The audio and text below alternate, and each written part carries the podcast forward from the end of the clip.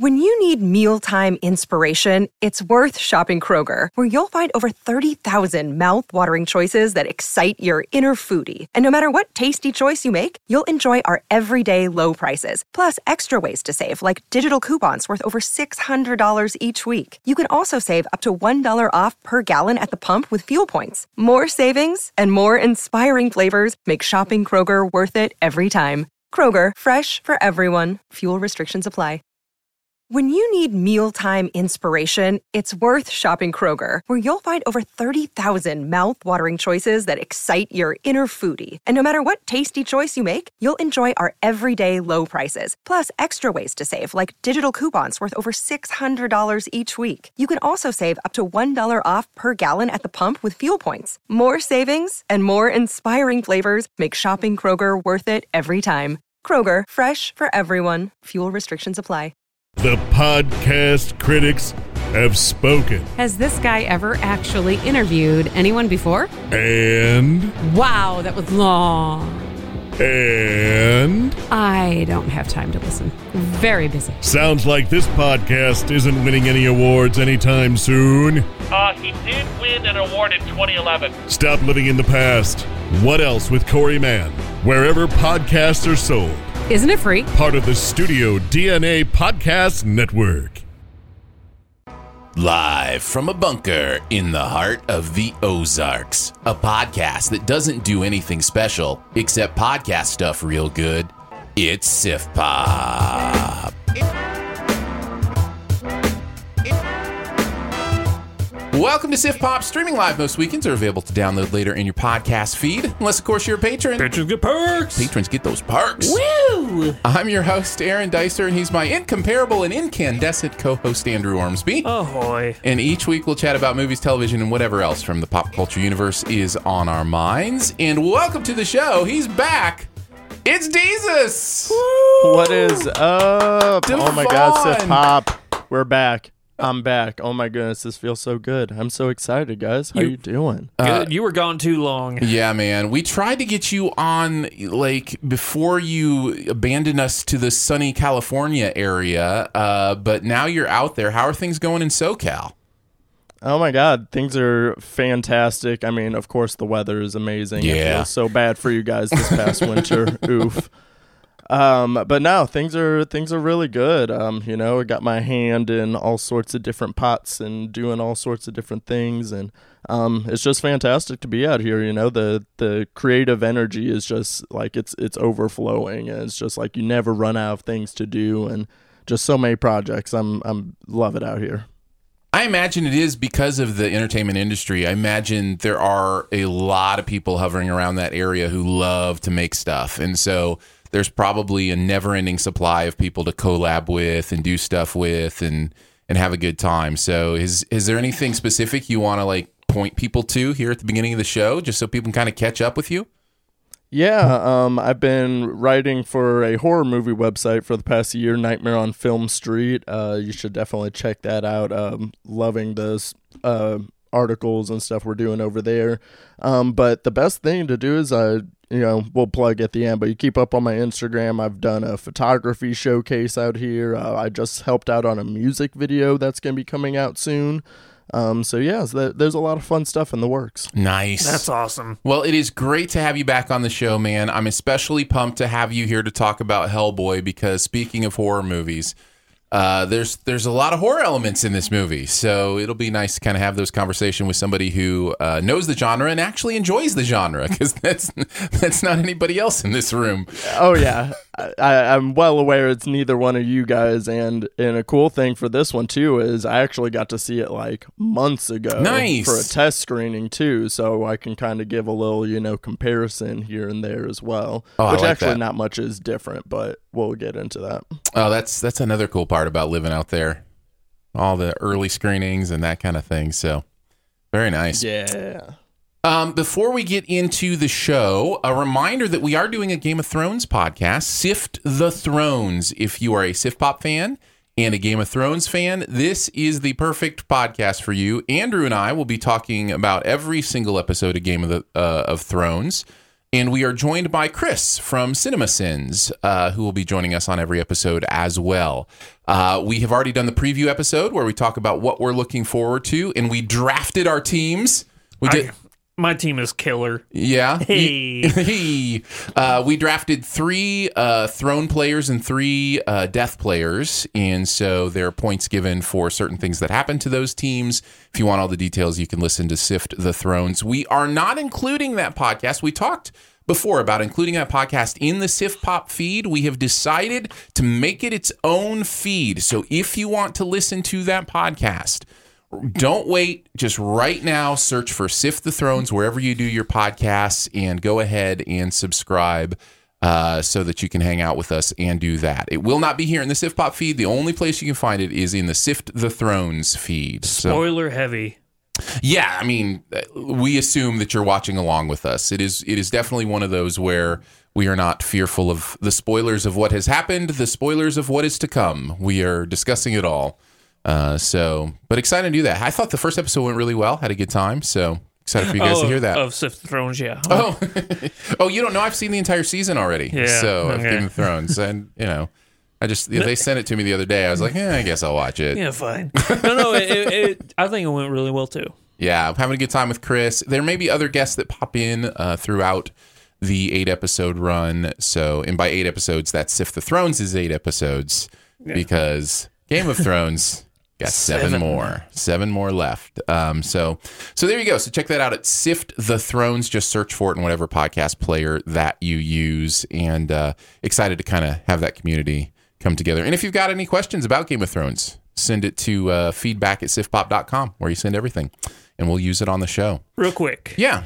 Uh, just to get it out of the way, I want to talk about how I wish I was more like you in this sense. Oh, no. What? Something happened to me, and I have a really bad time letting go of petty things. Uh huh. Yeah. Like, um, if it's a big deal, I'm like, ah, whatever. But small little things, they stick with me, and I know they don't with you. Yeah. Yeah, Hangnails. yeah. Like um, the other day, I, I was uh, on the phone with MediaCom tech support for, Yeah. for my parents because you know they're cavemen; they don't know how technology works. Right. And uh, I was talking to a lady. She's like, "Okay, what's your name?" I'm like, "My name is Andrew." She goes, "Oh, I thought you were a woman." What? Yeah. Now I know I don't sound like Sam Elliott. But come on, I mean, I sound more like John Mulaney than anybody, really. But it was I, I don't understand it. I'm not I'm not just I'm not just saying this, Andrew. That makes no sense to me. No, Yeah. that that doesn't make any sense at all. yeah. But then I was like, "That's a really rude thing to say," and she goes, "That happened to me five days ago, and I've thought about it at least nine times for the Oh, last man. ev- for like every single day. It just pops in my head like." I don't sound like a woman. I know I, I'm no Sam Elliott or anything, but Well, we can explore this psychologically if you want. If you want, Let's I can bring it. I can bring a couch out and we can get the notebook out and, and look into this a little what we bit. could But do is take down all this soundproof foaming and just lay down, and I'll just right. sit down on it. But you, I know particularly, have this ability to just like, ah, whatever. For everything, you are just a water on a duck's back kind Especially of Especially if it's about me. If it's about somebody I care for deeply, it's a little more difficult Well, because that's I kind, of, kind of self-deprecating. Well, no, I- it's just it's more in the fact that like I, I I want to defend the people I love, but I know I'm okay. Like it- you, I know that I can survive whatever is thrown at me on Twitter or wherever. It doesn't. It just doesn't bother me.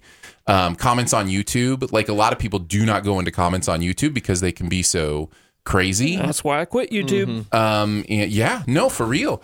But for me, it just it's just never it, it never gets past the skin. I, don't, you know, I it's just like who it's not somebody I know. It's not somebody I love. It's not somebody I trust. Why would I take their venom as something important, you know, to my life? Um, It- it's a timing it's a timing thing for me like if i'm like if something happens to me at like the like very beginning of my work shift or something it'll like it'll stick with me the whole time 'cause i'm just like man i just started and that's how you want to get with me but then Oh, if it's yeah. like towards the end but then if it's like towards the end of the night i'm just like eh, i'm gonna forget about this in five minutes yeah. I wish I had that ability. Well, and here's the other part about specifically what you're talking about. Um, one of the questions you could ask yourself is why is it a bad thing if you sound like a quote unquote woman? Like, why is that a negative? Like, why? I'm a man. I know, but we have this idea that we have to sound a certain way, uh, you know, based on our gender or based on our upbringing or background. You know what I mean? Like there's there's something there's a pressure we put on ourselves to look a certain way and sound a certain way that isn't our own that isn't for our own enjoyment or our own positivity. It's so that the world recognizes us as something. Said from Mr. Radio Voice himself. You know, you say that, but but I feel like my voice is very nasally. And when I started out in in radio, um, I didn't think I had a radio voice, and the only reason I kept doing radio is because the person who tra- who was my mentor was like, "Radio voice is nothing. It means nothing. Communication is what's important. The tone of your voice, how nasally you are, those kind of things, those don't matter in the long run." Um, think of Ira Glass, right? Like that's not mister Radio voice, but he has become a voice of communication in our culture. So, um, I don't know who that is. this American Life host. I don't know what that is. Well, it's it's all it's is it radio? it's no, it's the it's the biggest podcast in the history of podcasting. But um, but yeah, but other than that, and it is also radio. It's also on the radio on uh, NPR. Okay. So, but yeah, but Ira Glass's his voice is not what you would think of, you know, to kind of you know spell it out. It's not necessarily the deep booming kind of voice you would think of, uh, and yet he's you know again got the biggest show in podcasting. So it's interesting. Okay.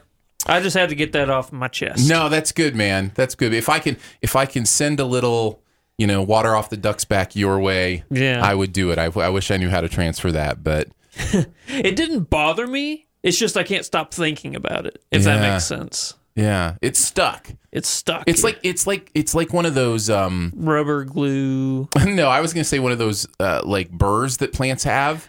That'll Oh, stick to cockaburros. yeah, that'll stick to you. Yeah. and it's like it's not necessarily hurting you; it's just annoying because it's just stuck there, and it's like you just want it to get off. So Yeah. yeah. I'm sorry, man. I'm sorry that it's stuck. That's all right. Perplexing. yeah, absolutely. I feel better now. Good, Okay. good. Well, hey, listen. If nothing else, Sift Pop is a place for you to unload. Any- Yep. anytime you need to.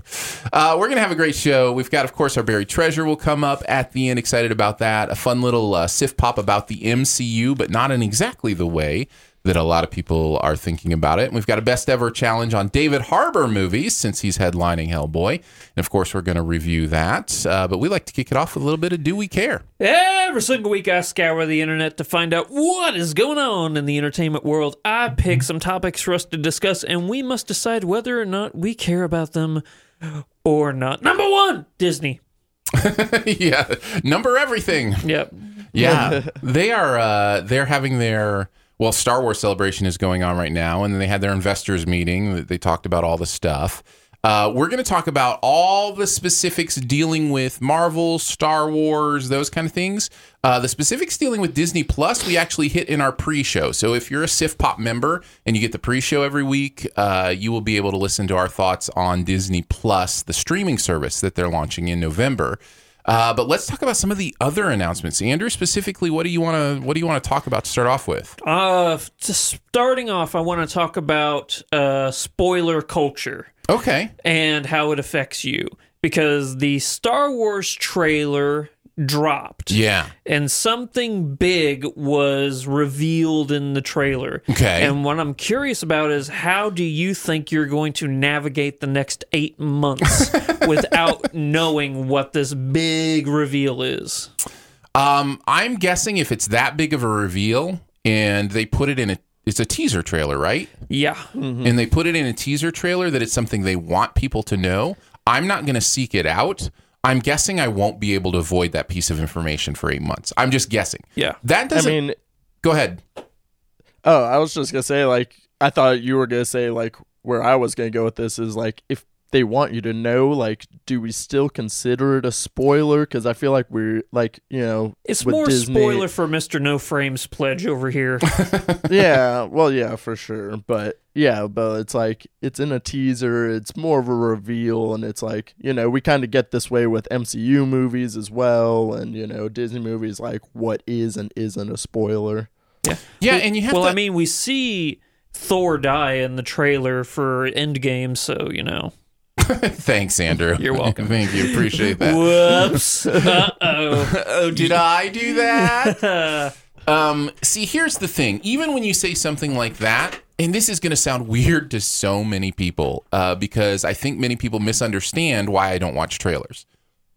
I'm okay if whatever this information is comes to me. It, it, let's say Thor does die in Endgame, and you let that slip. That's a little bit of a bummer that I know that, but it is not as much of a bummer to me as seeing actual scenes from the movie. A lot of people hmm. forget that the reason I don't watch trailers is because I automatically contextualize visual information into a story. And so, what that means is when I'm watching the actual vis- visual representation of the story that is presented as a full story, I've already got bits and pieces that I'm trying to piece in and, and contextualize with what's going on. That's the main reason I don't watch trailers, is because I find the experience of not knowing what the visuals are going to be allows me to sit back and enjoy the visual storytelling better uh, instead of having those visuals repurposed for a market for a piece of marketing material in which they have an entirely different context. Does that make sense? Yeah. Did I explain that okay? So oh yeah, no, that makes complete sense. so knowing whatever this information is that this teaser talks about, whenever I find it out, because I probably will in the next eight months, knowing that information, maybe a little bit of a story bummer, but that's not the point, the main point for me. So I'm I'm not necessarily worried about it. Okay. Uh, then we can move on to the Marvel stuff, like uh, all the new Marvel shows that Okay. have been announced. Hawkeye show, Yeah, Falcon and Winter Soldier show. it's crazy. Like with the actual peeps, man. Yeah. it's crazy. Yeah. What are you guys' thoughts? Well, I it, my first thought is Jeremy Renner doing a Hawkeye show. Like all of a sudden, I mean, and that's Jeremy Renner's a big actor. Like he's in a They're lot of all stuff. big actors. I, yeah. I don't- like that's go ahead. sorry. Uh I mean, yeah, like the thing is, like the way I see it is like it's kind of crazy that it's like, you know, at first the idea of some of these big actors not wanting to do, you know, get into these like contract things for like multiple movies, but now it's like you see that, you know, you got these big name stars in um, you know, signing on for these exclusive TV shows at that. So it's like it's just kind of interesting like, you know, the impact that the MCU has had on, you know, kind of Hollywood in general. Yeah, I think I think it's exciting. I think it's fascinating. I obviously won't know what to think about the shows until I see an episode or two. Uh, I imagine they're going to be more like limited series than a show that goes on for seven seasons. Yeah. Because I'm imagining with Yeah. these actors, you know, like Renner, they can, you know, basically for him to do a six or seven episode TV season is similar to this signing up to do a movie, right? Yeah. So it, it's probably, you know, one of those things where if they don't sign them for multiple seasons, they're just doing limited seasons and seeing how they work. Yeah. And if it's profitable for everybody, they'll do more. Yeah, because they're also doing the Loki show and they're doing Mm-hmm. the Scarlet Witch Vision show. Right. So, yeah, That's- everybody's getting a show. That's like five or six direct MCU TV shows. That's that's impressive. Yeah. Uh, plus, they're launching, and this isn't MCU, but they're also launching The Mandalorian, the Star Wars show, right off the bat. Mm-hmm. So there's that too. Yeah. So, uh, is there anything else you guys remember? Because I didn't watch the whole. I didn't either. Expo, I guess I would want to talk a little bit more about the uh, Star Wars stuff because I think we can talk about the title, The Rise of Skywalker. Mm-hmm. Um, what do you guys think about that title? Not a fan. Lame. That's what I'm hearing from most people. lame sauce. Uh, I don't know. It just doesn't even roll off the tongue off really that well. Yeah. And it, I don't know. It's like, I can't tell if they're trying to raise more questions or if they're trying to, you know, uh, backtrack to the, the fans that were disappointed with, you know, information revealed in The Last Jedi. And now they're being like, because it's just like, you know, we know what happened at the end of The Last Jedi. So it's just kind of like, I don't know. I don't know what it really implies for the story all too much, and at this point, I'm not sure I care. I'm not a big Star Wars guy though, so I mean that's just me. Yeah. Well, I am a big Star Wars guy, and it's just like it's a cliched Star Wars title. there's revenge, rise, return. There has to be an R word. Uh-huh, sure. And But I like then- that. I like that it's consistent like that. Yeah, but Rise of Skywalker, it's yeah, I'm It with just- Devon. It just doesn't sound right. hmm Yeah, Like, it's, yeah, it just it's like phonetically funky. Like yeah. You know, it's interesting because in my mind, I want it to be like Skywalker is the new term for Jedi. You know, like the idea that it's not talking specifically about a certain Skywalker, but it's talking about this new, you know, generation of Force users uh, who are called yeah, Skywalkers. But it doesn't say Rise of the Skywalker, and it doesn't say Rise of Skywalkers. It says Rise of Skywalker. And that, that doesn't quite fit that theory. You know what I mean? That doesn't quite fit how that would work. So Zombie Skywalker. That's really what it is. I don't know. I just for everything that is within me, hopes it is not referring to Rey. That's that's my only thing. I need I I need them not to retcon the your parents were nobodies thing because I think that's so cool and so No. meaningful. So I thought that was perfect. Yeah. honestly. Hey, Skywalker could be it could be a building, it could be a ship, it could be a new planet for all we know. yeah, and it could be Kylo. It could, you know, technically his could be Kylo. his mom was a Skywalker, so Yep. you know, But he's a solo. yeah, Yeah. he's he's a solo Skywalker. solo. See, that's how a man says solo. oh man, you're really you're gonna be. That's gonna fester a little bit, I think, over time. yeah. um, and and really, that was that was most of you know, kind of the Star Wars and Marvel stuff that stood out to me. I don't know, um, Devon, did you have anything else in you know from the announcements and that kind of stuff that that st- stood out? Um, I saw that there was a Cassian Andor series coming, so Diego Luna and Alan Tudyk as K2SO. oh, that's back. right. Yeah. Um, so that's another one. Uh, there's a Monsters at Work, a Monsters Inc. uh series coming as well. That sounds really interesting. Yeah. And uh, and then there's High School Musical, the musical, the series. That's literally what it's called. Yeah. No, totally. Um, which also uh sounds uh pretty fun as well. So Yeah, a- no, I totally few- agree. the- Is there's Zac a Efron cool, coming back? Little things. He might. That's what I would. I wouldn't put that. Like I know for the Monsters Inc. thing, they're going to get John Goodman and Billy Crystal. You know what I mean? Like they Yep. they are getting these big names, so it's it's really fascinating to see them put you know all of their effort into this. Um, I guess the only other piece of news I would mention is that they officially announced they're taking a step back with making Star Wars movies after Episode Nine. So I think that's the right call. I think you know they pushed it a little too hard, and Star Wars fatigue is a real thing. Uh, so yeah, it's it's interesting, but they're they're gonna they're gonna put it on pause. They said as far as making the movies go after Episode Nine. So we'll see see how that works. We'll still get the shows. Yeah, yeah. So that's gonna wrap it up for the good. Uh, gonna wrap it up for the good. It's gonna wrap it up for the good. Are you speaking Mandalorian It's now? gonna Like what's it up. going on? I have no idea what It's just gonna wrap happened. it up for the good. All right, well let's move on to the review. This week we're talking about Hellboy. On an island off the coast of Scotland, something was summoned from the depths of hell. Something that would end mankind.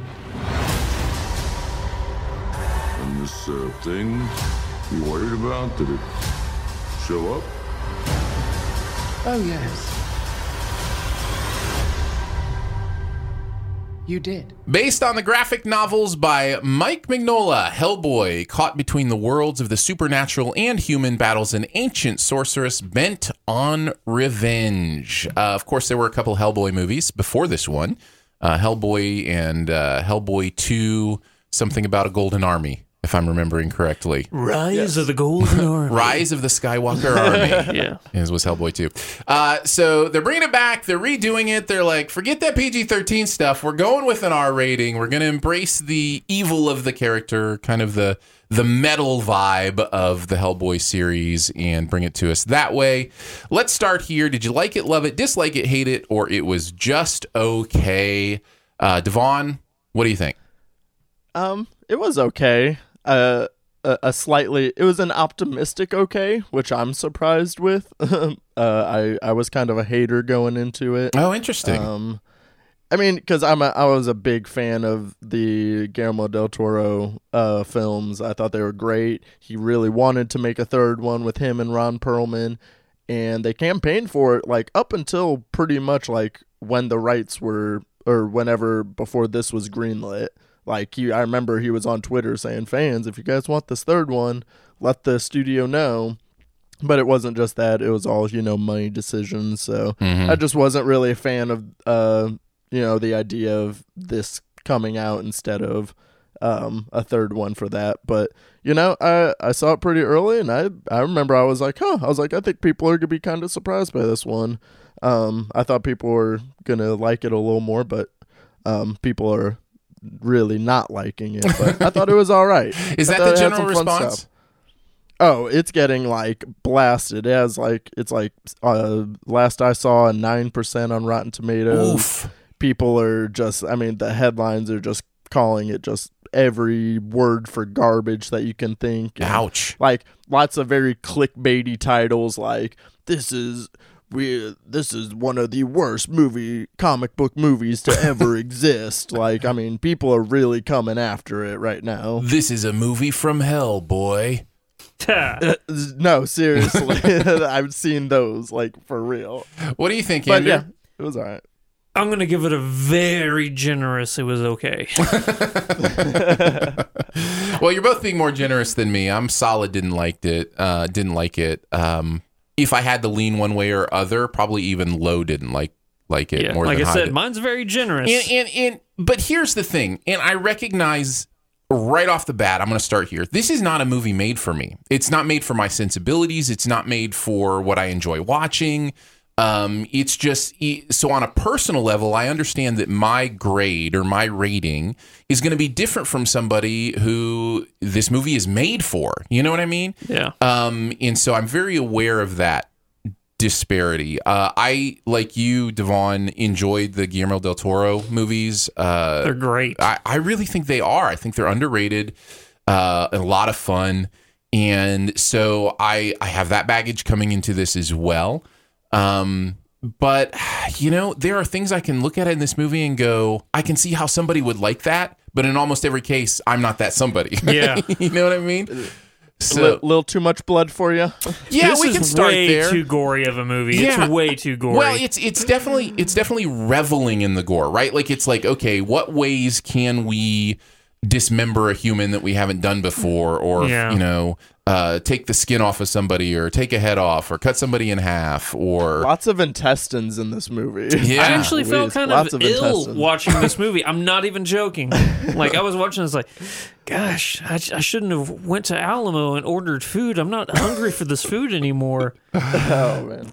yeah, it's way too gory for me. I mean, me being the the horror guy here in the discussion, like, was it? I mean, even for me when it comes to, because I mean, this is supposed to be more action horror, and I mean, this is like the kind of gore that I expect to see in like a Saw movie mm-hmm. or you know something like that, or and and. In, in some cases, I like that if that's what I'm going in wanting. But I mean, for a standard action horror, I was definitely surprised with the like pure visceralness of this movie. But I mean, it didn't. But yeah, like you said, like for the people that want this stuff, oh yeah, it definitely um like they they're not like joking or sugarcoating, you know, when they're hyping up this R rating. You know, there are moments where the maybe not the gore, but the uh, uh, let's say body horror as opposed to gore. There are moments where that's played for laughs, and sometimes it actually works. Like there, there are moments where I thought, oh, there's a different kind of um, uh, why did the Army of Darkness kind of thing that could have happened here. Um, and maybe that's the tone they're going for, but I only saw it on a on occasion. Yeah. The ratio of Mm-hmm. gore to gore humor is very lopsided. Yeah, I think so. I think you're right. Uh, I do have a pro though. I think that David Harbour is probably just as good as Ron Perlman playing Big Red. I mean, he was pretty good. He was funny. Yeah. No, I, I enjoyed his performance. I I'm on the I'm on the minority there. It's not that I didn't like his performance. I just didn't like the writing of his character. Like Okay. the way they kind of made him more like they tried to like make him like Hellboy, but the dude, like the Hell dude, Yeah. and it just didn't. It just a lot of a lot of Hellboy's dialogue didn't Uh-huh. work for me. I liked his like interactions with the other characters. I thought he was good in that aspect, but as far as like Hellboy the character in this one, I just wasn't feeling. And he was like they they ramped up the angstiness like because he is supposed to be like kind of like this angsty teenager young adult but they kind of ramped it up with the with him and not not david harbour's fault in my opinion i think that's just the terrible scripts So it was, uh, a, fault there it was a little uh, too much the the big Hell Hellboy Hellboyski. Wow. ooh A little bit too much. Listen, this is you what I really do. pushed that Th- This is why I'm here. yeah. that was a good one though. Sometimes Oh, you force man. them, but uh, but you got me there, Devon. You got me there. Uh, yeah, I, I think the performance was okay. I think what's interesting is every performance in this is a little bit over the top. You know, it's trying to find that tone. Um, so it's you know, it's not nobody's looking for an Oscar in this thing. no. You know, they're they're just they're just trying to find what fits with the world that's going on here. And I think the tone is fairly consistent, right? Even though it tries to do both humor and gore at the same time. Um, I, I think from start to finish, it feels like the same movie. Yeah. I Oh, th- yeah. I think I just realized why the gore and stuff was so jarring for me. It's because I didn't expect it to be that level going in. If this was Spawn, I would have, you know, I would have had an idea, you know, okay, so this is what I expect going in. I could have braced myself. But I'm not really that familiar with the source material, so going in only knowing really the uh the Guillermo del Toro movies and stuff like that. Um, maybe that's why it was so jarring, you know. Like I thought they were just going to use the the F rating for like language and stuff, but they didn't. Did you did you just call it an F rating? Yeah, An F rating. yeah, for fail rating, the R rating Yeah. for you know Yep. the F language rating. That's what I figured you meant. Yeah. Something like that. Uh, what were you going to say, Devon? Sounded like you were going to say something. Oh, um, as far as uh, as far as the source material goes, it does kind of lean a little more into the tone of the uh, of the comics. Um, Guillermo del Toro's versions, you know, they kind of leaned in the more fantastical, you know, tone of it versus uh, it. This is a very dark and gritty, um, you know, comic series. Um, so it, it kind of does go a little bit more into the tone of it, but at the same time they were trying to like make it cool, like kind of like a because I don't know, it like kind of gave me like Suicide Squatty vibes at times, like when when some of the the uh ho- more horror dark comedy came Mm. into play. Yeah. But um, I mean, so I mean, it, it depends on what you're comparing it to. Yeah, like you know, Guillermo del Toro, he kind of took his own liberties with the comic series. Like aside from characters, he kind of pretty much did his own thing with it. Yeah, and, and you can tell every choice they make is one that's like, hey, we're taking the governors off. What can we do here to make it, you know, gross or you know weird or something like that? I, I think of the way there's there's one character that can you know get in touch with you know the spirit world and the Yeah. the way that she projects the spirit world is like the grossest way possible. I thought can it was so gross but so cool though. That's what that was one of my bigger pluses for the movie. Well, and that's what I I'm thought that worked. Yeah, well, and, and it and again, it does for somebody you know who that's what they want, right? Is the weird, gross stuff that you're going to do, and that's and that's what I tried to keep in mind through this whole movie is like that grosses me out. I don't get the point of doing it that way, but somebody's going to love that. You know Yeah. what I mean? And uh, and and I just I just cringe, and then I go on with my day. Yeah. Uh, okay. Biggest pro for the movie. Creature design in this movie is like off the charts good. It's it is. I totally agree. I'm going to throw a butt on there. You, I think the budget shows a little bit at some points. I like the fact that they used a lot of, you know, non CGI elements and stuff. sure. Like, you know, that worked for me, even though, you know, it kind of dates the movie in some parts, but it maybe it's just because Guillermo del Toro's version had so much, you know, live action stuff in it that I just appreciated. Oh, they're keeping that element at least. Mm-hmm. Yeah, what you what do you think about the creature design, Devon? Uh, I loved it. Um, I I love the creature design. Um, whenever whenever I first saw the movie, this was like back in like back in like January or maybe even December. It was like really early, and the movie was about ninety percent done as far as like special effects went and stuff. So then getting to see it whenever I went and saw it again yesterday, um, it they it came together really well. Um, I mean, I don't think the the budget shows too much. It does at times kind of feel like you know those early mid to 2000s comic book Yeah, movies. Yeah, a little bit. which but i but like you said like i don't know. I felt like you know that they did make a lot of intentional choices here um that you know that they kind of wanted that kind of feel for it. Like kind of how venom had that feel as well like that. But it felt like that was a choice. So i don't know but as like i love uh especially the baba yaga scene is easily the best scene in that movie. It's Oh, yeah. so creepy and terrifying the way that it's filmed but then the makeup look on baba yaga like oh my goodness it's i loved it. For a horror fan that's that's like that's what you're going there for and just that alone kind of makes it a little bit worth it that we did get some of these like really weird gross out elements to Mhm. um you know some of the designs here A I nice, was disappointed it wasn't Keanu Reeves. a nice sloppy kiss, you know. yeah.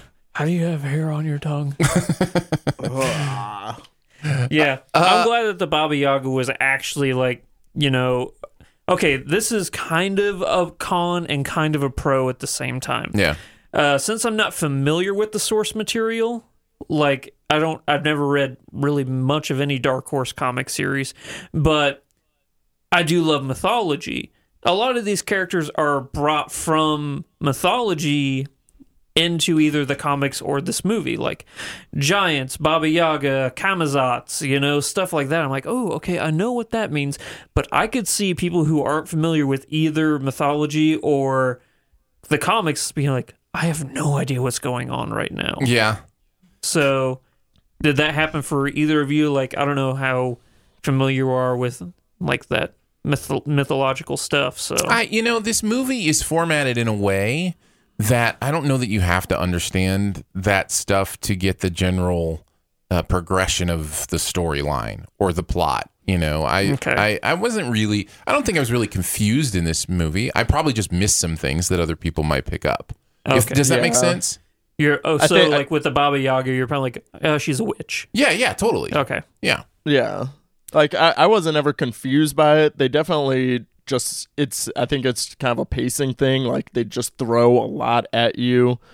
And I think the thing that's different that you know you kind of feel out of place with it here versus in the Del Toro movies, like in that world it feels more lived in, like it feels more tangible and like that, you know, that these cuz they had their way of covering up that the way that these things exist versus here they just kind of throw it all out there and they're just like, well here this is just the way this world is which I think they weren't as you know keen on the world building aspect as they were of just trying to get you from action set piece to action set piece, you know, and mm-hmm. just keeping the movie like you know high kinetic energy. How do we feel about the the story of this movie? Because what story? that, yeah, that's that's probably my biggest con with the movie is it doesn't this is the most hem hod story ever. Yeah, it does. It yeah, it just feels very sparse and like there's not much going on. And I, I wondered if you two found anything more to enjoy about the story or what it was trying to say that maybe I missed. nope. I mean the I think the story um again was just kind of they they put things in place to to get you from you know like i said from action set piece to action set piece so Yeah. it's just like more of a string of events than a story And Exactly. i guess they were also kind of more focusing on the characters as well which some of the character interactions were great like um with hellboy and um Sasha Lane's character Mhm. Alice. Alice. Like I thought they had a I thought they had a great rapport, but like as far as the story goes, no, it's uh it's kind of non-existent. Uh Milla Jovovich uh her evil plan didn't make a lick of sense, but I also very much enjoyed her hamminess in this, and Mhm. she also kind of just went all in for it. So, but I, yeah, I like if there's anything I could pull out of it that I enjoyed, it may have been the the father son stuff between Ian McShane. I like in Ian Hellboy. McShane in this movie. I Uh, just like I, I just like Ian McShane Well, and- actually. uh, yeah, and and I think there again, this is very slight, and I think it just stands out because how empty the rest of the movie is. But they have those moments where he's trying to teach him, and as a dad who has sons, like I I, I did feel during those moments like, oh, there's some some semblance of this in my life that I understand, you know, about trying to, you know, you can't force your kids to do anything. Uh, at the end of the day, they're going to make up their own mind about stuff. Um, but you want to help educate and bring them along. And, you know, there's wisdom you hope that you can give them. Uh, so some, of, some of that stuff, I think, uh, if there's anything in the movie that landed, it was maybe some of that stuff for me. Are you saying you did not raise any Hellboys? I hope not. Yeah. I mean, we'll see. Who knows? There may be one of one, one of them come through the door with a flaming crown here any moment. Who knows? So we'll see what happens. Uh, the only the other con that I wanted to mention, and then we can kind of uh, wrap up with one last thing. If you guys have any uh, other things you want to mention, this will be mine. Um, my one last thing is, man, am I tired of sequel baiting? Um, I just like this movie takes its in credit scenes like three different. I mean, there's two credit scenes in one way the movie ends to wink at the audience and go, maybe we'll do this next time. Yeah. Maybe we'll do this next time. And it's like, I'm just, just tell me a story. If you've got sequels, keep them to yourself and then bring them on later. I just, Yeah. you know, you're not the MCU. Like that, that takes, that takes some time and planning and effort to, you know, be able to pull that kind of thing off. Um, so I'm just, I'm getting tired of the sequel baiting and, you know, these movies that are one time, first time things. So, anyways, that was my one last thing. Either of you guys have anything else you want to mention about the movie? that was gonna be my last thing. So yeah. Devon, did you have one last thing that you wanted to mention? Yeah, to go ahead and piggyback off of what you guys were saying, you know, with the the sequel baiting and it just kind of cements like why I'm upset that this movie happened versus, you know, Del Toro not having his third one. So it's like they didn't want to give him the money to make a third one, but then they assumed that this one would make enough money to have a sequel as well and to start a new franchise. It just doesn't make sense to me. Yeah. So it just kind of it just upsets me again of, you know, why did this movie happen? They didn't try and tell a good story. They just tried to have fun, I guess. I don't I don't know. So, yeah, that's my one last thing is it's whatever. It happened and now it's over. It's- it's- that's gonna, they're gonna put that on the box. Yeah. It happened and now it's over. Jesus. I would love that to be my first ever pull quote. That's That'd be right. fantastic. Uh, this this is the kind of movie that might use something like that too. This is- Yeah. it happened and then it was over. You know, for as much as I ragged on this movie, I I had fun watching it, but I'd never want to see it again. Yeah, yeah. I don't know if what I had would be called fun. I laughed. I laughed a lot in this movie. Yes, sure. And I, I think I, I think in, in part I was maybe in awe of it, like just kind of mouth agape kind of thing. Where Wow, they're doing that. yeah, yeah, exactly. Just like okay, um, but I can't, I can't recommend this movie. I mean, there's a specific person that is just going for, you know, the set pieces and the blood and guts and the over the topness of it all. That's gonna love this It's not us. and it's just not me. Um, so if that's you, maybe maybe you want to check it out. But um, I mean, I, I like like of all the scenes, the giant scene was my favorite. Um, but even That that, was a lot of fun too. yeah. But and that was just because it was, I, yeah, it was a lot of fun. So yeah. um, so th- I, again, there's some stuff here, but I don't think overall it's a recommend. Uh, you guys ready for some uh, best ever challenging? Yeah, buddy. All right. We are going to look at best ever David Harbour movies. So these are best ever movies that David Harbour is in uh, at all. And when uh, I first thought of doing this as best ever, I was like, well, we can't do this because he's probably not been in a lot, but he's actually been in several movies. So, More TV than movies, and a lot of his movies are not good.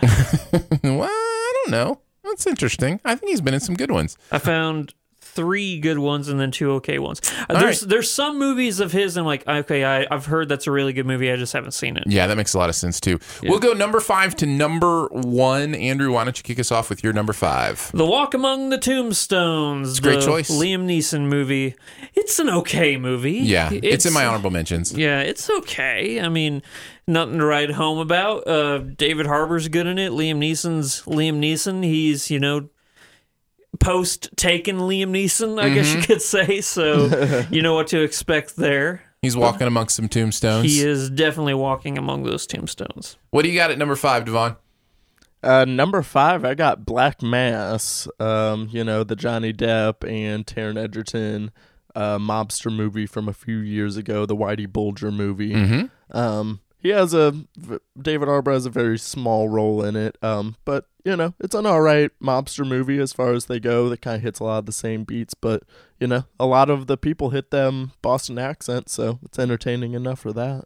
Uh, I just ditto what everything that Devon just said. That's my number five as well. Is Black Mass. So Uh, what I would say about Black Mass is the performances are great. The story is not. I think Johnny Depp nails that role. He is Mm-hmm. so good. it's one of my favorite Depp performances. Yeah, he's like, I you would if you were to tell me that that person I watched the entire movie was Johnny Depp, I wouldn't believe you. It doesn't look like him at all. Well, I've got news for you. What? That person you watched the entire time was Johnny Depp. what? no way. But yeah, the story just kind of falls short for me. Okay, fair enough. Um, it was my number five. Um, so we'll move on to number four. What do you got, Andrew? The Equalizer. Yeah, it's in my honorable mentions as well. Okay. Yeah, good Denzel Washington action movie. Uh, never saw the second one. I was going to ask if you saw this because I haven't either. I haven't seen the second one yet either. no. Devon, have you seen uh, Equalizer? Equalizer two? Uh, Equalizer one was my number three, so yes, Oh. I have seen Well, then we'll one, wait. And, and I thought it was, I thought it was a solid, you know, solid throwback kind of action movie. I dug it. Um, and did not watch the second one. I did watch the CinemaSins for it, and that sufficed enough for me. Yeah, I didn't write on that one, so I haven't seen it either. Um, but yeah, the first movie is is good. Good. it's, it's it's all right. Yeah. It happened and solid then it was TNT movie. it happened and then it it- was over. over. Um, all right, my oh, we've still still got your number four, Devon. What's your number four? Oh, it was Hellboy. So I mean, we talked about that enough. All right, fair enough. Uh, my four It is happened. State of Play. Yep, that's when I was. That's the Kurt, or Russell Crowe one, right? Yeah. Ben Affleck. Jeff Daniels. Yeah. lots of great. Viola Davis is in it. I think David Harbour's in it as well. Well, yeah, I've heard David Harbour might be in it. Yeah. Uh, I mean, this is one of those movies where Helen Mirren's in it. I think. Dame Helen Mirren. I'm sorry, I forgot the dame. yeah. Uh, it's Put some respect on her name. uh, it is it is one of those movies where you look at the cast and you're just like, what? Robin Wright is in it as well. Jason Bateman is in it too. Maybe I need to see this movie. I, I'm telling you, it's it's really good. okay. Have you seen it, Devon? I have not, but it sounds like half of SAG AFTRA is in it. I Yeah. see it. Yeah, this was 10 years ago that this came out, and it is one of those power of the press kind of movies and how it can keep politicians accountable and different things like that. Um, not like that applies to our current environment, you know, at all. I'm not sure how that would uh, how that would even apply. Yeah. Um, but uh, but yeah, it's one of those movies where it's like, yeah, the press, go get them, you know, kind of thing, and you know, secrets and lies and and that kind of thing. I the knock I've heard on it is that it that the pacing is kind of slow and it takes its time. But I never felt that when I watched it. Now I haven't watched it since then, since it came out. Um, so I'm due for a rewatch on this, but uh, but I, I thought it was really good. Oh, and I the, uh, there's one I forgot to mention in the cast. Rachel McAdams is in it as well, who I Oh. love. So. Oh no, he died. oh no, he died. Uh, so yeah, so that state of play is is definitely a good one that uh, both you guys should check out, and uh, everybody else as well. That's my number four. Sweet. Number three. Yeah, let's do three. War of the Worlds. What? He was in War of the Worlds? He was dock worker number two. Was he really? Yeah. I totally missed that one. yeah.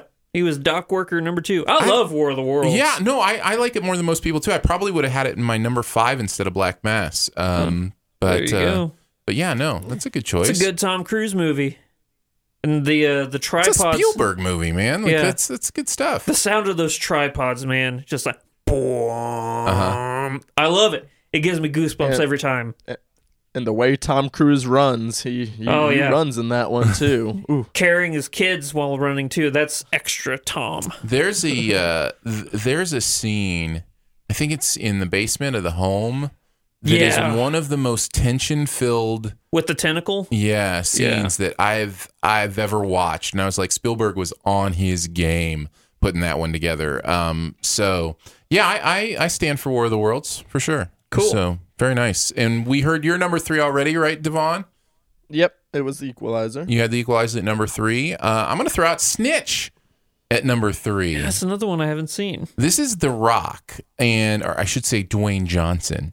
He was um, probably the rock when he made this. No, he was Dwayne Johnson, and it's very specifically, it, it is before we get into Rampage and Skyscraper and San Andreas and the Fast movies. He was picking roles that had a little more expanse to them, a little more depth to them. And what's interesting about him in Snitch is he's playing a, a person who's just trying to protect the people he loves, but not with his muscles. Like it's very much like he, I mean, there is maybe a punch or two thrown here or there, but he's actually overmatched at every step of the way in this movie, intellectually, planning wise, that kind of thing. And you're just not used to seeing him play the underdog. Like, how do you make The Rock the underdog, right? Well, this movie tries That's to do it. And I think it does it fairly well because he's in involved in uh, a tiff with um, you know the drug cartel, and so he's he's the underdog. So I- I find it fascinating, and I kind of wish he made more movies like this today. As opposed to just all the big muscle super. He's a superhero in every movie he's in now. Yeah. Even though he's human, he's a superhero. He's not a superhero in this movie, and I find that very interesting. That is interesting, actually. So, oh, and David Harbour's in it. Oh, well, that's a. hey, why didn't you say so? Bonus. Yeah. Uh, all right, on to our number twos. Yeah, or did uh oh Devon's was the equalizer. Yes. My number That two, was my uh, Brokeback Mountain. Yeah. That's my number two as well. It's great, great, great movie. I haven't seen it in a long time. I need to rewatch it. Mm-hmm. Uh, David Harbour is in it. Is he? Yeah, along with Jake Gyllenhaal and uh, Heath Ledger. Heath Ledger's so good in that movie. I think that he gets a lot of credit for being as good as he is, but I think that Jake Gyllenhaal is like right up there with him, man. That scene with uh, Jake Gyllenhaal and his father-in-law turning off and on the TV, you know, is like one of my favorite scenes. I love that so very much. Don't give uh, short shrift to the gals either. Michelle Williams is incredible in that. Michelle Williams. And, Anne uh, Anne Hathaway. Hathaway's in it, Oh, so good. Linda Cardellini is actually in that movie and does pretty good. So, Well, there you go. yeah. And Randy Quaid. Randy Quaid. Mhm. That's my Quaid's number one film Brokeback too. Mountain. Yeah. Yeah. Randy Quaid's in there.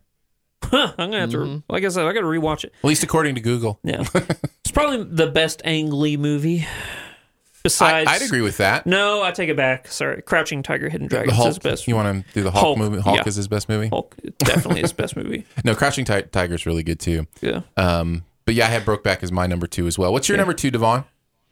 Uh, my number two is End of Watch. Yeah. Trump. The uh, well, we're Jake gonna talk about it anyway. Gyllenhaal and Michael Pena, uh, fantastic film. I mean, you want to talk about bromance of all bromances, and you know, really getting you, you know, in the emotions. Like it's it's such a great film, like from start to finish, and you know, even the found footage aspect works in it for making it, you know, feel how you know real and authentic this friendship is. And Yeah. kind of crazy uh, when you like go to do research for the movie. It's like uh, apparently they didn't get along all too well um, for the majority of filming the movie. They didn't really uh, start like becoming close or anything towards like the end. But at first, they really didn't like each other much. Apparently, Interesting. I have been man with End of Watch and Fury.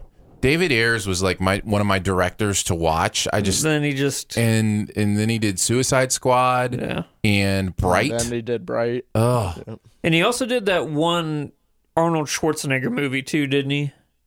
did he? Yeah, it was like him, John Manganiello. It was like they were a SWAT team that decided to rob a bunch of people. It was a really bad movie. It had a crazy cast. I remember that. I'm like, what is David Ayer? Did doing? you know that David Ayer wrote Training Day too? Yeah, that's how he got his big break. Yeah. So I just you know I in End of Watch is a great End of Watch is my number one. Uh, Andrew, I'm, I think you were indicating it's your number one as well. Yeah. Yeah. Um, I just I think that movie is um, man, it's just so compelling. I watch that movie and I'm just like in it. And one of the things I love about it, End of Watch is a found footage movie. Yeah. Now you would never think of it that way because it's not all found footage. But they very much could have used that as a gimmick in that movie if they wanted to, because so much of it is from police cameras and, and those kind of things. But but they were able to to show that you can make a quote unquote found footage movie and also just incorporate real movie making techniques. You know what I mean? Like found footage can be a tool in a movie, or I should say, uh, let's say in world footage, because it's not really found necessarily, but in world footage shot by the characters can be a really wonderful movie making tool. But when you constrain yourself to making the whole movie that way, you're just asking for trouble. So I wish more more movies would pick up on that that you can actually use in in world footage to do some really cool things. I think it's the best cop movie ever made. Ooh, man, that would be a discussion. Hmm. I can't think of anything else that's Mm-hmm. it's the most okay. Well, then it's easily the most realistic cop movie ever made. I I- I mean it, it's certainly for like kind of modern police work. Um, it feels that way. Yeah. Whenever I watch The Rookie, you know, I don't know if you're watching The Rookie yet or not. No, But, I don't uh, watch that show. No. Uh, it reminds me of The Rookie so much, or I should say, The Rookie reminds me of End to Watch. But uh, gosh, I just love this movie so much. Everybody is so good in it. It's such a heartbreaking movie too. Would you consider Fargo a cop movie?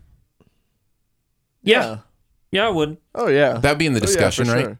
Yeah, That'd be up there. I mean, I'd probably put Training Day would be my edge out. um, What about Heat? As far as no, he's a he's a heist movie. Hmm. Okay. Um, Lethal Weapon. Yeah, man. Oh, I've got one. I've got your one. I know one. Yeah. Hot What is- Fuzz. Oh, there you go. Hot Fuzz. That is the I mean, quintessential cop movie. There you go. It's the greatest cop movie ever made. You're right. You're right. It is the greatest cop movie ever made.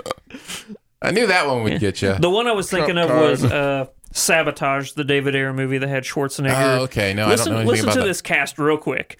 Schwarzenegger, Sam Worthington, Terrence Howard, Joe Manganiello, Josh Holloway, Max Martini, and Mireille Enos.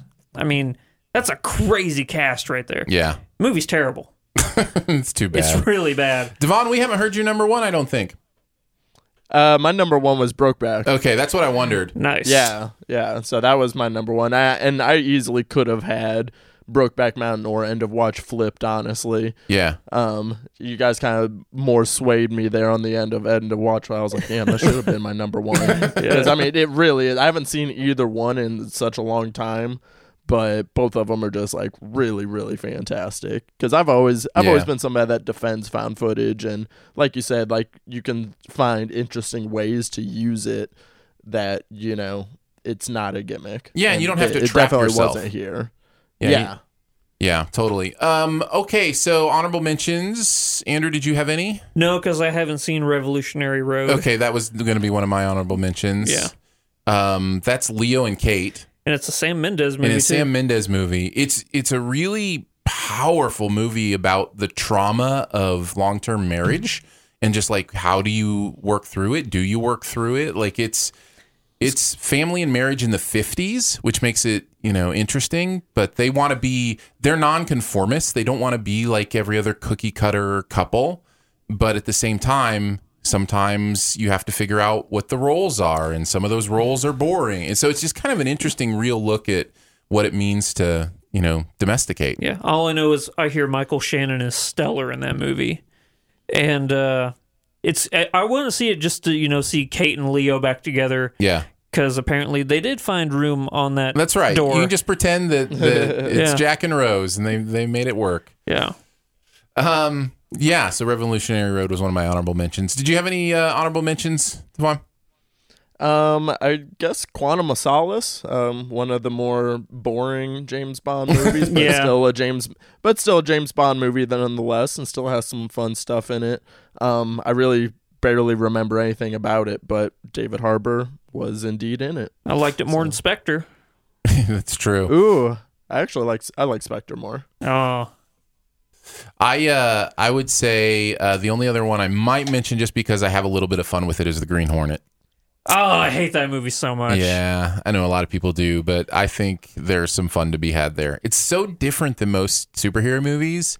It's not a superhero movie. It's a vigilante movie. Eh. Okay, well, fair enough. Is Batman a vigilante movie too? Then Yes, okay, fair enough. unless Superman's in it. All right, uh, so there you go. There's the best ever challenge for David Harbour, and uh, if you, we've missed anything, you can let us know. If you want to check out the Sift Pop list, you can go to siftpop.com.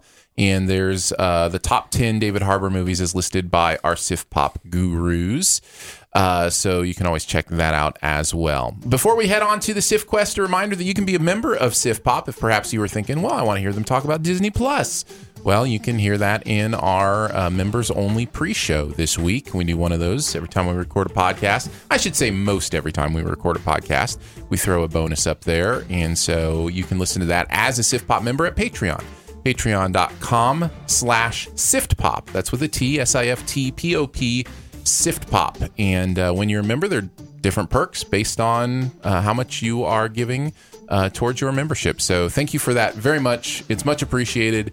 We really could not do this uh, without you. And there's lots of fun stuff going on in 2019 at siftpop and that's because of your support and a huge thank you to a brand new Sift Pop member, uh, Snor Peterson, uh, came in this week, five dollars a month. Thank you so much. We appreciate that. Um, if you have some extra bucks you want to throw our way to help us do what we do better, it it is absolutely humbling that you would do that. Again, go to patreon.com/slash siftpop. All right, on to the Sift Quest. This comes from Sam from Arizona who says, I have a Sift Quest idea. With Avengers Endgame coming out soon, I wanted to ask about the MCU as a whole. But everyone will be ranking the movies, and we all know the drill. Thor the Dark War World will get blasted. Iron Man will be given credit for starting the whole thing. Incredible Hulk will be ignored because that's how it should be. And everyone gives Black Panther the props it sorely deserves. So, how about instead you guys come up with the top five individual performances by the actors and actresses in these movies? I would love to hear what you have to say about this. Regards and good luck, Sam. So let's do it. Top five MCU performances. Um, now, I'm just going to tell you, I decided to do this on a like. There's two ways you can look at this. The character meets the actor, like how well they portray that character, or wow, that's a great performance. And I went more for the second, like that's an incredible performance kind of idea. Did you um just hypothetically say you have an actor who's in multiple movies? Did you pick a specific movie you thought, wow, they were great in, or just no, I didn't. person? Uh, I mean, some of them uh, will be obvious. Some of them I've only been in one movie that I picked. That's what I meant. Yeah. Um, Okay. but uh, but no, for the ones that have been in multiple movies, I did not pick. I didn't the either. movie. I just wanted to make sure that I should Okay. not have done that. all right. Um, so Also, just the movies because Aaron and I had this conversation yeah, not the TV, not the uh, Netflix TV shows. because Vincent D'Onofrio and um, David, David Tennant. Tennant would have be in probably- there for me. Yeah. Yeah. yeah, David Tennant would have been way up there for me. Um, and Vincent D'Onofrio, that's a great performance too. Um, especially season three, man. You got to get on it, Aaron. I'm sorry. I'm sorry. It's in the queue. Uh, we'll do it from number five to number one. Uh, I'm going to start this time. And I just have to say, um, I'm not going to mention them now because maybe they'll be in your top five, but I definitely have some shout outs that I have to give after the top five. But they just didn't, their performance didn't raise to the level, but man, they are some of my favorites. So Yeah. I do have some shout outs at the end. But I'm going to start at number five with Michael Keaton uh, in uh, Homecoming. That's Um, a really good pick, actually. That is, I think it's a phenomenal performance. Uh, it is menacing and yet at the same time friendly when it needs to be. Uh, not, and here's the thing about the performances I love the most, especially with villains, is the ones where I'm like, yeah, that's scary and menacing, but also completely understandable. And Keaton has one of those performances in Homecoming as well, where it's like his backstory, even as little as it's touched on, he makes you believe how that impacted the way he sees the world. Yeah. And I think that's that's a sign of a great performance. So that's that's my number five. Uh, Andrew, you want to go next? I'm going Chris Evans, Captain America. Very nice. Uh, if I had to pick a movie where I thought he was like stellar, and it'd probably be Winter Soldier. I think would be the one, just because you know me, I'm not really a fan of First Avenger, but I think like the trend, how they went from uh, first or First Avenger to Winter Soldier, and like made me love that character so much. It was, it's all him. Yeah. He's so good. He is he is really good. He is the epitome of what Captain America. I think now I'm looking at my list. I'm like, I think there my list is more along the lines of your first example, Mm-hmm. and of that's like fine. fitting the role perfectly. yeah, no, and that works too. So Devaughn, who'd you have at number five? Uh, number five, I had a pretty recent one. Was I'm going with Ben Mendelsohn as Yeah. Talos in Captain Marvel. Um, I really loved the the split dynamic they had from whenever he was, you know, in his Skrull form versus being in his human form, using the different voices. Um, I love they got to use his native Australian accent because he has like kind of the perfect Australian accent, if you ask me. It's like you know, not too overbearing, but subtle enough to where it's real cool. No Um, crikeys. yeah but then uh I, I i just thought his character was hilarious like i mean the you know can't really go into we won't go into spoilers since it's still a pretty recent movie but you know just the the shift that his character has and the different interact the way they interacts with um you know captain marvel and sam jackson's character uh i thought just was a perfect foil for the movie so i loved his performance in it Yeah, I think that's a great choice. Uh, my number four is Chris Evans, who Andrew already mentioned. Um, I agree. Winter Soldier is probably his best performance uh, in the MCU. Uh, although, shout out to Avengers, um, which he gives a really good performance in as well. I believe. Um, I think we're going to see a lot from Chris Evans over the next decade or two. Uh, I think he, having not seen as him, Captain America. just not as Captain as America. Um, I think seeing him in Gifted uh, Yeah. was eye opening to me, and I'm just I'm really excited to see the other work that he does. So Or you know, Scott Pilgrim. yeah, yeah, uh, or even you know uh, the original Fantastic Four movies. I enjoyed him in those as well. So he was the he was the good thing about those movies, Andrew. Flame on. Uh, all right, who's your number four? Me? Uh, I'm going Michael B. Jordan as Killmonger. Wow, down at number four. Trust, I, I I know it's crazy. If I was going your way of just performances, Uh-huh. Yeah. he'd probably be number one or number two. Okay, But I went more along the lines of just fitting that character perfectly. yeah, But man, his performance is so good. yeah, it is. Oh, it's so good. And I think that he he made me believe in Killmonger so much. Mm-hmm. He made me sympathize with that character. Which is what I was talking about, right? Like the best villains are ones like you're like, yeah, you're scary and mean, but also I get it, man. Yeah, exactly. Uh, so yeah, So good. we'll talk more about that as as our lists continue. I'm sure. Yeah. Uh, what did you have at number four, uh, Devaughn? So number four, I had Chris Pratt as Star Lord. Um, you want to talk about somebody that really just embodies the character, who was kind of made for it, and his character's a little different in the comics, so it's like you kind of morphed him into, you know, uh, putting those Chri- Chris Pratt isms into his uh, performance, and he really gets to do the comedy because he has so many different quotes, but he also gets the emotional level when you uh, see him like talking about his mom and these moments with Kurt Russell in Guardians 2.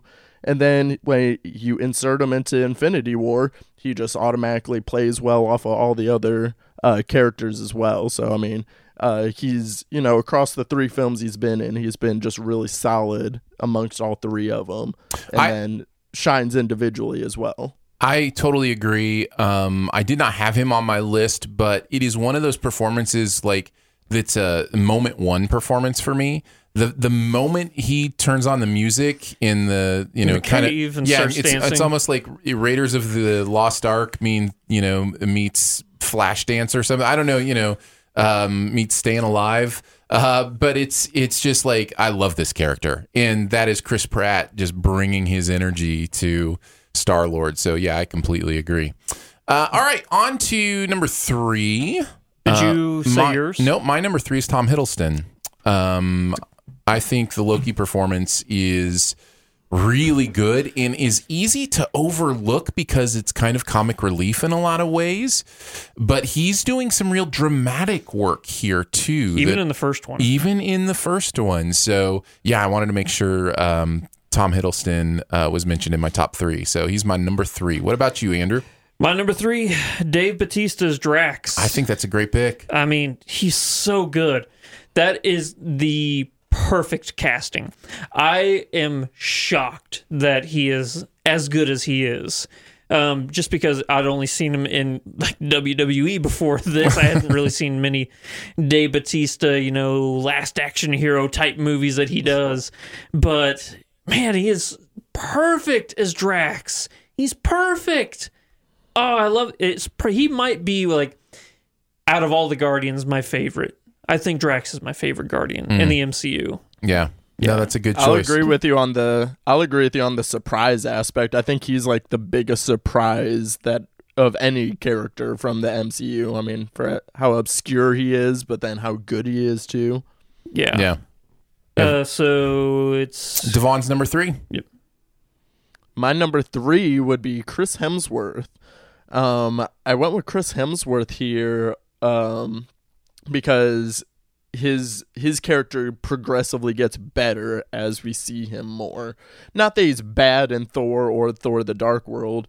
Like he's still good, but he's there's they just hadn't gotten the timing down with his character yet. I don't think Right. which got better and it got better in Avengers. Like he he works really well in Avengers, but then of course we all know Thor Ragnarok just they completely, you know, Uh, I I wouldn't even say completely change him, but they just played better to his strengths and Chris Hemsworth's Yeah. comedic timing is really really good. And so just what they did with him in Ragnarok and then keeping that tone with him going into Infinity War 2, like we just have this completely n- new character to relate with and Chris Hemsworth again is I, I don't know if it was rather getting the writing down between Taika Waititi and him or just him coming into his own more uh, the more times he plays the character. Yeah. No, I, I totally agree. Another great choice. It's amazing how many great performances there are in the MCU. I think it's a testament to to the whole series. it really is. Uh, let's do our number twos. Uh, my number two is Robert Downey Jr. Um, Nice. I am continuously blown away by how uh, deep that Iron Man performance is. Almost every single movie he's in, I'm like, oh yeah, Downey Jr. can really act. yeah. like he's he's really bringing it. Uh, so it's it's always one I look forward to, and I think he it's it's interesting. I don't know that it's an exaggeration to say his talent is one of the biggest reasons the MCU is as successful as it is. Because if he doesn't nail Iron Man in that first movie, who knows how it's different, you know? But you just fall in love with that character, even as he's kind of an anti hero, learning his morals. He's always, you know, he never stops being a, you know, kind of a, a self centered, you know, playboy in a lot of ways. But he starts to understand the depth of morality in a way that he doesn't at the beginning. And I just think it's fascinating for him to deal with those things together. So that's my number two. What do you got, Andrew? Josh Brolin, Thanos. Oh, interesting. Yeah. I know it's mocap, but there you it's picking up so much of his performance mm-hmm. when he's doing that and he is probably what I would consider the best MCU villain. Not the best performance, but the mm-hmm. best MCU villain. Again, performance would probably still go to Killmonger to And- Michael B. Jordan. And in the same way, you're kind of like, I get it. I get it. I understand what you're trying to do. I don't agree, but I Don't get it. agree, but I understand it. Yep. There's like so many like hashtags I've seen like Thanos was right and stuff like that. like people get it. But man, it's just you buy into that performance so much. And credit goes to Josh Brolin, credit goes to the mocap team for being able to pick up so much of his, you know, facial twitches and details and stuff like that. It's just so good. No, that's a solid choice. Solid choice for sure. What do you got at number two, Devaughn? Uh, my number two would be Tom Hiddleston, Yeah. um, who you had just on the list, and for many of the same reasons. Um, uh, Tom Hiddleston, you know, he's gotten to appear in so many movies, and he's also gotten to in each movie his role shifts you know between whether he is the full villain whether he's the back and forth that you can't trust whether in ragnarok which he's you know almost purely good almost for the most part like he's almost a bona fide hero in ragnarok. And you know so it's like he he just puts on so many different layers to loki you know the comedic side the serious side um his you know empathetic side because i mean he you know he kind of has a tragic story uh to him as well so it's just like we've gotten to see all these different facets of um loki but then Tom Hiddleston is just endlessly charming. He's amazing to look at. He has great hair. Um, I mean, what can you? What's not to love about Tom Hiddleston as Loki? He also nails the the sneaky prankster side too, which is not always easy to do. Yeah, so and it's such a key part of that character. So yeah, great points. All right, on to our number ones. I think you can guess my number one by my reaction to your number four. Yep. Uh, my number one is Michael B. Jordan. Uh, man, that performance is astonishing. Yeah. Um, I I am a huge uh, Michael Michael Jordan fan. The new Michael Jordan. I love I love all Michael Jordans. Um, I have been since Fruitvale Station. Uh, I think he is an incredible talent, and I've loved everything I've seen him do. Uh, so, Creeds. yeah, the Creed movies for sure.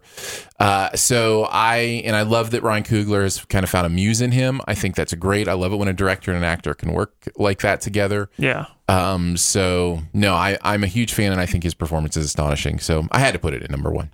I get it. I totally get it. What'd you have at number one? This is where I have Robert Downey Jr. Yeah. You said pretty much every single thing. It's just, yeah. I don't know. I- was thinking about this the other day, and this is kind of like a s- side thought. Is the MCU only as popular as it is because of Robert Downey Jr. and how successful Iron Man 1 is?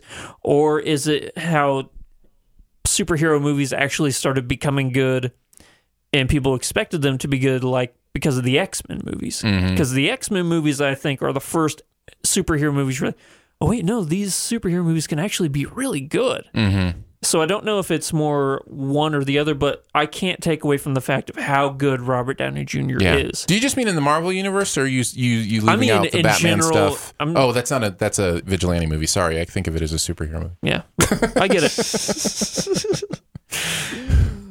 but do you know what I'm saying Yeah, Like, no, I do. I but think it's a combination of things for sure. I still cannot get over how good Robert Downey like he is he's also he's a combination of both things. He's perfect for that character Mm-hmm. and his performance is stellar.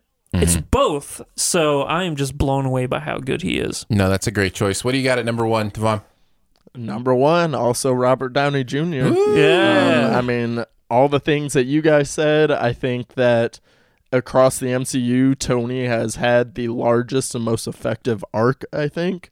Um, you know, not only in his three standalone films, but then, you know, his arc over the Avenger films as well. And and my thing is with all these performances is I don't really think too many of them are like truly great acting. I think it's a lot of like, yeah, they these people are playing these characters very well. They're bringing these characters to life. But when you're talking about someone that's actually like stone cold acting, that's Robert Downey Jr. in the Iron Man movies. Like he is for real, like acting as if he's, you know, doing an Oscar movie versus, you know, just a silly superhero movie. Like Yep. he he the the gravitas he brings to it.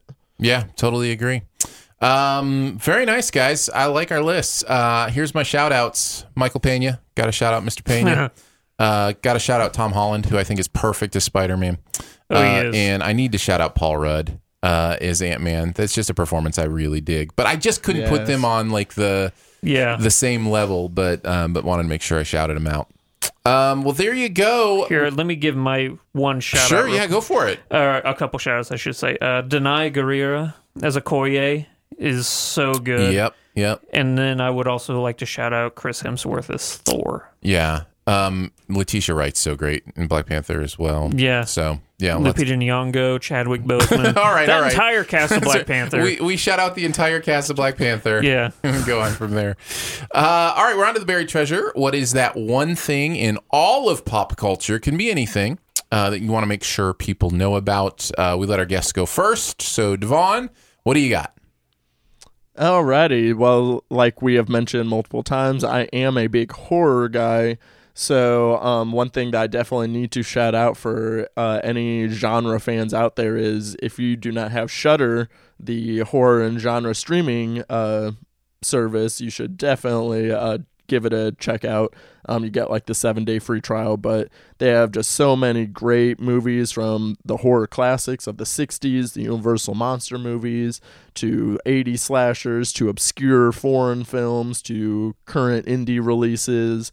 Um, I mean, they have so many different things. They have a, a growing catalog of TV shows as well.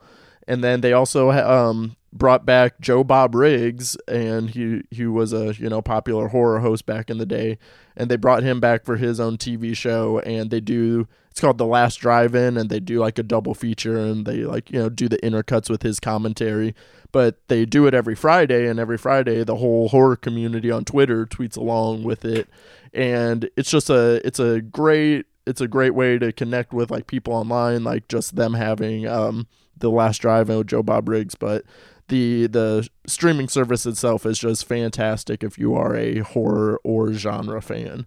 Very nice. Um, I'll go next.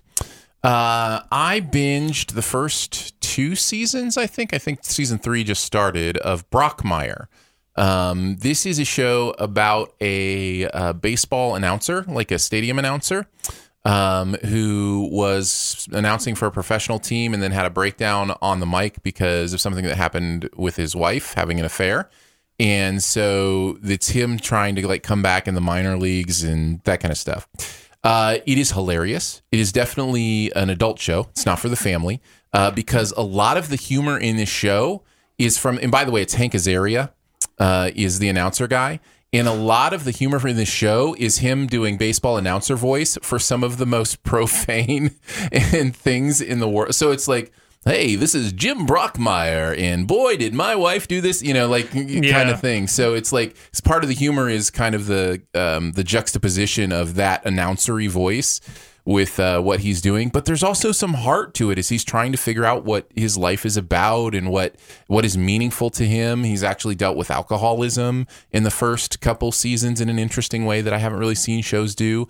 Uh, Amanda Peet is in it as well, who I enjoy, uh, and uh, Richard Kind is in this season, who I'm also a big fan of. Uh, so it is one of those shows that I can't recommend to everybody but it is definitely an an interesting show and a funny one um, that I do enjoy. So yeah, that's called Brockmire. If you want to check it out, Looks like Uh, it's on Amazon Prime. it is it on Amazon Prime. I know. Yeah, it's it's on uh, IFC is Yeah. where it originally airs.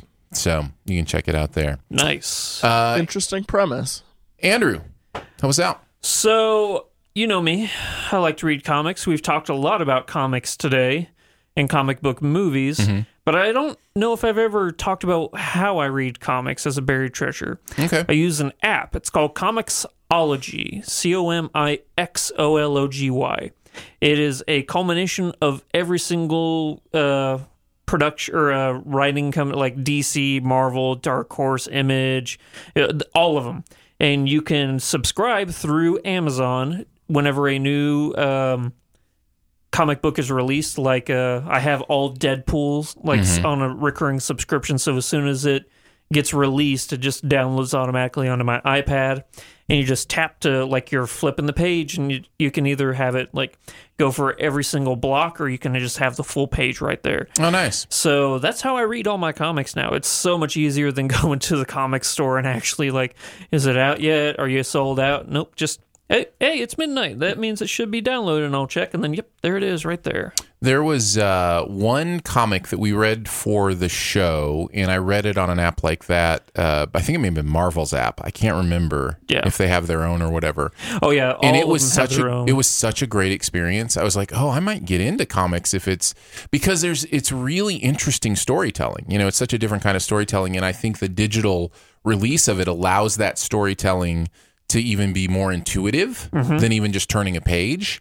Um, because, like you said, you can go frame by frame, or uh, frame's probably not the panel by panel. yeah. Um, so so yeah, no, I, I think that's cool. Comixology. Comixology, yeah. And you can even like they have this thing called Borrow which um, pretty much is just hey, you can read this for free if you want. If it's in like an older version, like if you want to read all the old Batmans and stuff, like oh they're old, here just borrow them. So Ooh, that's nice. Yeah, it doesn't have to do it go for- back and do that. It also has uh, mangas on there as well, so you can read like all the Alita Battle Angel comics if you want, or mangas if you want, stuff like that. So it's a lot of publications in just one app. Well, like you said, yes, Marvel has their own app, DC Mm-hmm. has their own app that come with their own specific perks. But if all you want is comics, this is the one to get. Very nice. Good recommend. Yep. Well, we did it, guys. Woo! We casted a pod. Yeah, we did. There was a pod in the room, and we cast it all over it. with our sifted strong through 'em left and- hand or right hand. That's right. Is it right hand or left hand? Uh, let's go with right hand. I think it's right hand. Yes, with your mighty right hand. Yeah. Yes. I think that's that's how Right it goes. hand, yeah. Well, congratulations, guys. It has been an honor to Aw. cast the pods with you Well, thank today.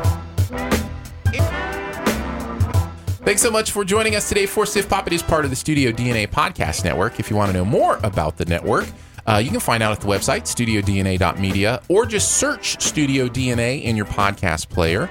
Uh, huge thanks to Andrew for hanging out today. Thanks, you can buddy. find him at Flick Freaks all over the social medias. I'm at Aaron Dicer. You can also follow at Sift Pop. Also, big thanks to Devaughn, to tease us for hanging out with us today. Yes. We yes, are so glad to have you back. back. Yeah, so glad. Uh, let people know where they can find you, how to hang out with you online, all that kind of fun stuff. Yeah, the best places you guys can find me is on Twitter and Instagram at the underscore Devaughn, D E V A U G H N, and that's for both of them.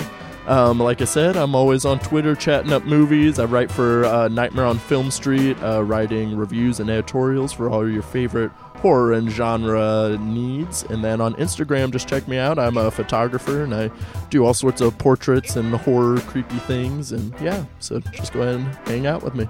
We appreciate it, man. Uh, we also appreciate producer Phil, who puts this thing together. Thank you so much for doing that.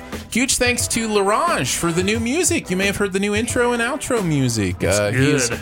Put that stuff together both for Sift Pop and for Sift the Thrones. Uh, Lorange is the best. Uh, you should definitely check him out. It's L O R A N G E. Looks like L Orange.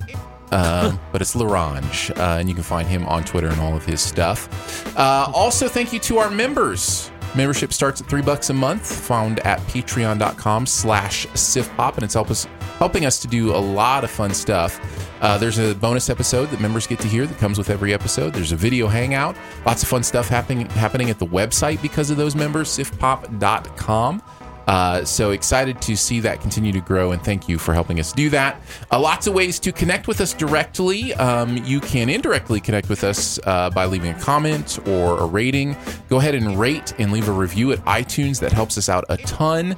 Uh, or you can email us at feedback at siftpop.com if you have any questions. And finally, if you're having a good time, your movie loving friends will probably like it too. So let them know about the show and that listening is much easier than being flayed by a giant sword armed demon.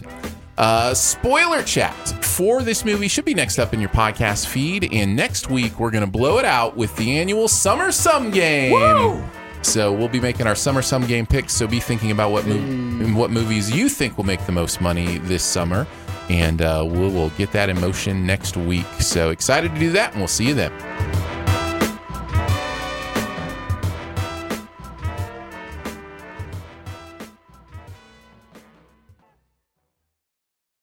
When you need mealtime inspiration, it's worth shopping Kroger, where you'll find over 30,000 mouthwatering choices that excite your inner foodie. And no matter what tasty choice you make, you'll enjoy our everyday low prices, plus extra ways to save, like digital coupons worth over $600 each week. You can also save up to $1 off per gallon at the pump with fuel points. More savings and more inspiring flavors make shopping Kroger worth it every time. Kroger, fresh for everyone. Fuel restrictions apply.